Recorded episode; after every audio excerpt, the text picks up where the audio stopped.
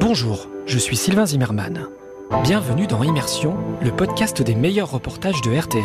Tout l'été, Immersion accueille les experts du crime, une série de 10 épisodes réalisés par Delphine Walter, journaliste spécialiste des faits divers, pour ses productions. Bonne écoute.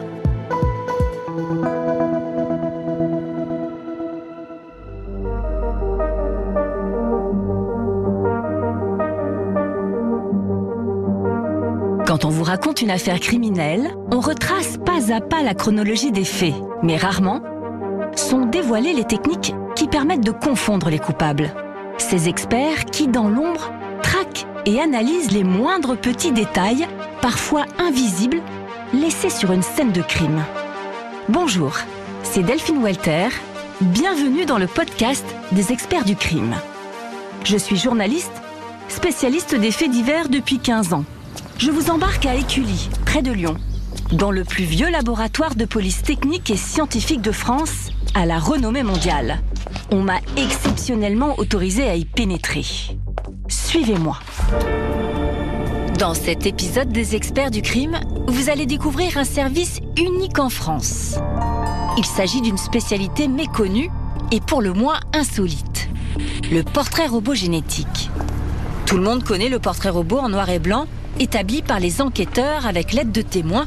Mais saviez-vous qu'à partir de l'ADN, on pouvait faire une description physique d'un individu? Cette analyse est utilisée par la police technique et scientifique depuis seulement 7 ans, après une affaire particulièrement inquiétante d'un violeur en série dans la région lyonnaise. Mais je ne vous en dis pas plus. L'experte avec qui j'ai rendez-vous ce matin, Elsa Do, va nous la raconter. Je ne vous cache pas que je trépine d'impatience d'en savoir un peu plus. Bonjour.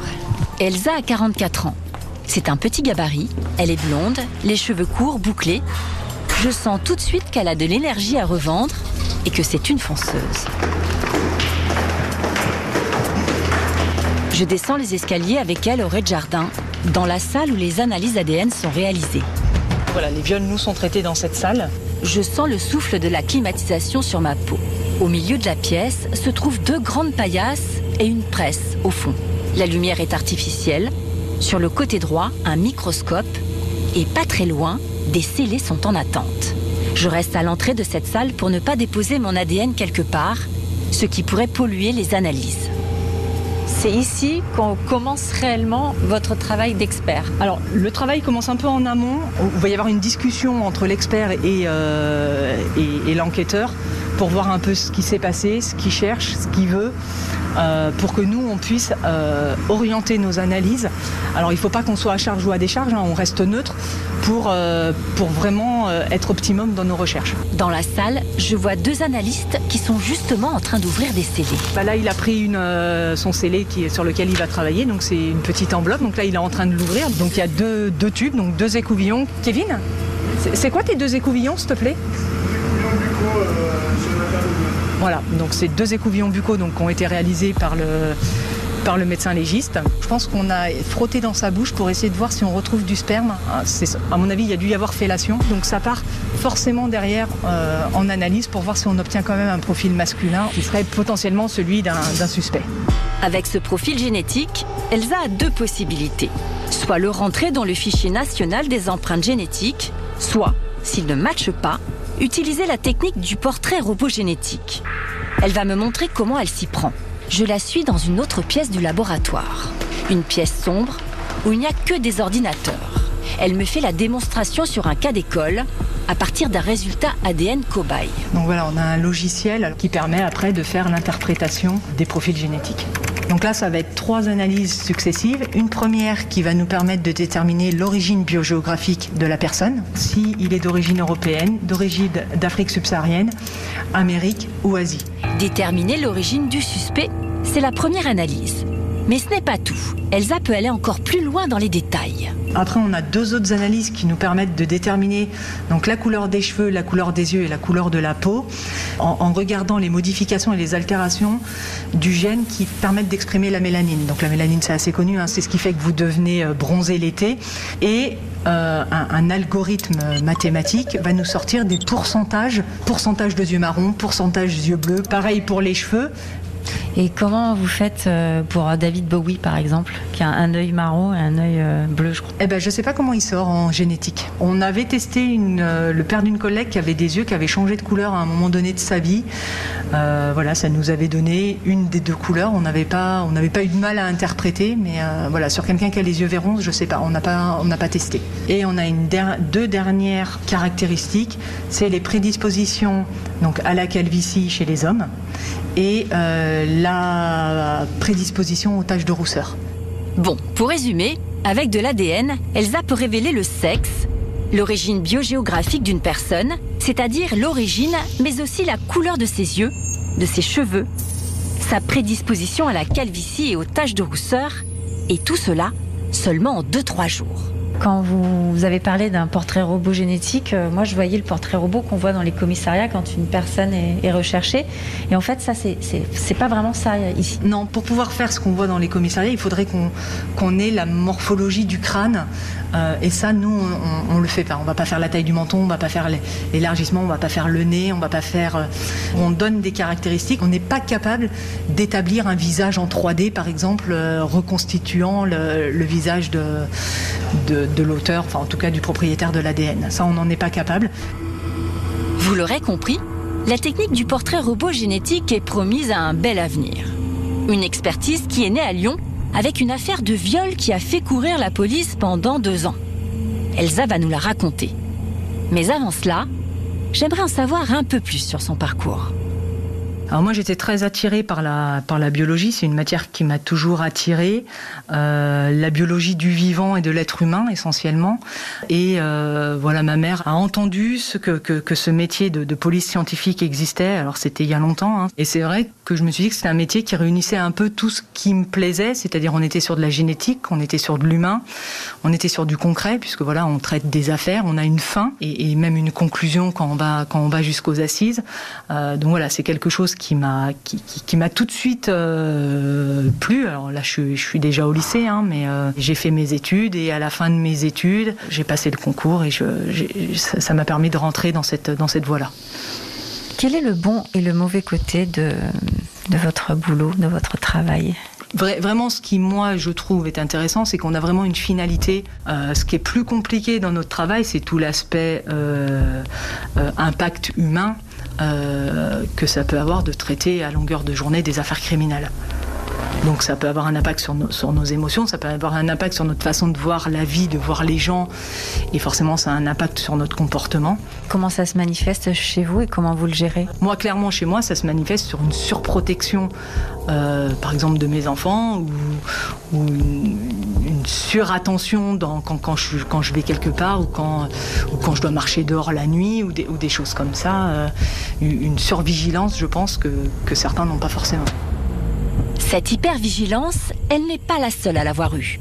De nombreuses autres femmes en ont été frappées en 2013 et 2014 à Lyon à cause d'un individu qui a traumatisé la population pendant presque deux années. L'histoire commence fin 2012. Elsa est saisie pour deux affaires d'agression sexuelle qui paraissent au départ ordinaires.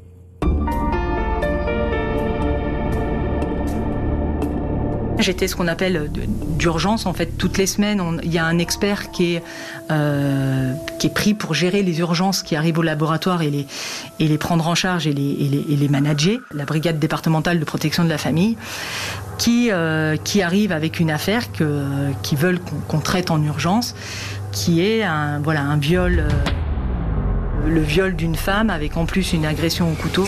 Moi, je me souviens, ce qui m'a marqué aussi, c'est que le- le- l'enquêteur qui a amené l'affaire, c'est un enquêteur de la BDVF qui est, très grand, euh, qui est très imposant, qui est très... Et, là, on sentait toute sa détresse en disant, je, me souviens des mots, il a dit, il a massacré la victime. Enfin, elle, elle s'est fait de ce qu'il nous dit transpercer la joue, en tout cas bien, bien balafré au couteau. Et il nous a dit il, faut qu'on le chope. Enfin voilà, il y avait aussi une, une, attente de la part de, de, cet enquêteur qui est pourtant un, enquêteur de ce service-là, donc habitué à avoir des affaires de viol régulières. Et, très vite, on a pris l'importance de, de cette affaire aussi par ce comportement de, l'enquêteur qui était vraiment à nous dire euh, voilà, on, a affaire à quelqu'un qui va crescendo dans, dans, dans, son agressivité, dans sa violence. Euh, voilà, on a commencé par de l'agression sexuelle, on finit par un viol avec, euh, avec blessure au couteau. Enfin voilà, il disait, moi il m'a dit la prochaine il va la tuer.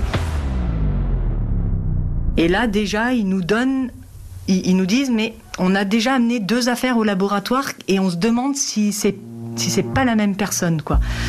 Euh, donc nous, ce qu'on fait, c'est qu'on va rechercher ces deux affaires qui sont arrivées euh, en fin d'année de façon plus, plus anodine qui n'étaient pas qui étaient pas des viols, qui étaient plutôt des agressions sexuelles, mais au, niveau du, mode opératoire, l'enquêteur avait déjà des soupçons sur le fait que ça puisse être euh, la même personne. Donc l'urgence va vraiment se faire sur sur l'affaire de la de la victime qui a été euh, qui a été violée. Elsa et ses collègues ouvrent alors les scellés apportés par l'enquêteur. Pouvez-vous nous expliquer ce que vous voyez sur ces scellés? C'est quoi ces scellés? C'est les écouvillons gynécologiques de la victime et sa culotte, je crois, qu'on avait, ses sous-vêtements. Euh, donc on va, on va travailler sur les écouvillons gynéco, gynécologiques, on va voir des spermatozoïdes et on va obtenir un profil génétique masculin, donc qu'on suppose être celui de, son agresseur, hein, et on n'avait pas de, de doute là-dessus, et on va l'envoyer, ce profil, au fichier national des empreintes génétiques, donc au FNEG, et malheureusement, euh, le profil ne matche pas. En d'autres termes, l'ADN du violeur est inconnu. L'homme n'a jamais été condamné auparavant. L'affaire s'annonce compliquée pour les enquêteurs. Quinze jours plus tard, les équipes d'Elsa reçoivent un nouveau scellé. Une autre victime, étudiante elle aussi, a été violée. On va bien mettre en évidence euh, toujours ce même profil euh, masculin. Donc on est bien en présence d'un tueur en série. À Lyon, et particulièrement dans le milieu étudiant, la psychose s'installe. La police, de son côté, avait monté des dispositifs voilà, de surveillance et de maillage pour, essayer de le prendre en flagrant délit. En fait, maintenant, ils attendaient quasiment plus que ça, c'est-à-dire d'arriver à, le prendre en flagrant délit pour l'identifier. Et grosso modo, là, tout s'arrête. Euh, c'est-à-dire qu'on n'a plus de nouveaux faits. Euh, y a, en tout cas, euh, visiblement, il se met un peu en, comme s'il s'était mis en sourdine de, cette explosion un peu de, de popularité de cette affaire. Pendant un an, les policiers recherchent l'auteur des viols sans relâche. De nombreux prélèvements ADN sont effectués sur des hommes à Lyon, sans succès. Donc pendant cette espèce de, no man's land où il, se passe un peu plus rien pour l'enquête, où le juge est un peu, euh, désœuvré, euh, où il va faire cette demande à, un autre laboratoire d'établir ses caractéristiques euh, physiques. Et c'est cette demande qui va déboucher sur le tout premier portrait robot génétique jamais réalisé encore en France. Une méthode qui était jusque-là réservée à la recherche médicale. Et c'est donc un laboratoire privé de Bordeaux qui va effectuer cette analyse. Le portrait robot euh, qui sera fait dira que c'est un individu euh, d'origine européenne, aux cheveux châtains et aux yeux marrons. Mais dans cette affaire, c'est le dispositif mis en place par la police depuis un an qui va finalement conduire à l'arrestation du violeur en série. Il s'appelle Kamel Abbas et il correspond en tout point au portrait robot génétique établi par le laboratoire de Bordeaux. Ce jour de janvier 2014, Elsa ne travaille pas quand elle reçoit l'appel d'un collègue. Je me souviens, c'était un week-end, c'était une collègue à moi qui était, euh, qui était d'astreinte sur, sur le week-end qui m'appelle et qui me dit ça y est, je pense qu'ils l'ont. Il pense que, que cette fois c'est le bon euh, parce qu'il a recommencé. Donc il a recommencé euh, tout début janvier et euh, il a bah, il a refait une tentative de viol. Sauf que là le dispositif policier est en place, font qu'ils arrivent à l'interpeller. Il est placé en garde à vue, on a son prélèvement et là bah, nous on se rend compte que cet ce profil de cet individu correspond au profil masculin qu'on a mis en évidence sur l'ensemble des scènes de crime. Cette affaire aura permis de faire ensuite jurisprudence et d'autoriser le recours à cette méthode pour aider les enquêteurs. On est forcément content parce que c'est toujours pareil, c'est un aboutissement. Voilà, il, a été arrêté, nous on l'identifie. Euh, voilà, maintenant à la justice de faire, euh, de faire son travail, mais euh, ça, finissait. C'est un peu comme dans les films quand vous avez une grande, une grande cavale. Voilà, c'était pour nous c'était fini. Il avait été attrapé, on pouvait. L'affaire était bouclée. Je suis allée aux, aux assises. J'y suis allée avec pas mal de gens du labo qui, ont voulu suivre un peu le procès, voir ce qui se dit, parce que voilà, c'était vraiment une affaire qui, euh, avait un peu touché les, les, ouais, les, les, gens du laboratoire, en tout cas en biologie. Si vous deviez euh, définir votre profession avec euh, trois mots Je pense qu'il faut du dévouement. Il faut vraiment qu'on y croit, qu'on ait envie, qu'on ait cette, euh, un peu cette hargne-là de, vouloir euh, rendre compte de la vérité et finalement quelle qu'elle soit. De l'exigence, il faut vraiment qu'on soit euh, exigeant envers nous-mêmes, exigeant envers ce qu'on attend et qu'on soit vraiment méticuleux on, a vraiment un métier, on est dans un métier de détail en fait. Il y a des affaires très faciles et on va avoir certaines enquêtes où, la police scientifique prend tout son, prend tout son sens et où il faut aller chercher le détail. Et, cette minutie-là, il faut, il faut vraiment l'avoir, sinon on va passer à côté. Merci Elsa. Je quitte Elsa avec le sentiment que je viens de mettre un pied dans le futur des enquêtes criminelles. Et je me pose cette question. Que serons-nous capables d'identifier dans 20 ou 30 ans? Au total, une dizaine de portraits robots génétiques a été dressée en 2021 dans le service de biologie d'Écully. Dans les autres épisodes, découvrez tous les secrets de la toxicologie, de l'odorologie ou de la balistique. Merci d'avoir suivi les experts du crime. N'hésitez pas à vous abonner à ce podcast afin de recevoir chaque semaine le nouvel épisode. Et bien sûr, s'il vous a plu, vous pouvez nous mettre 5 étoiles. À la semaine prochaine.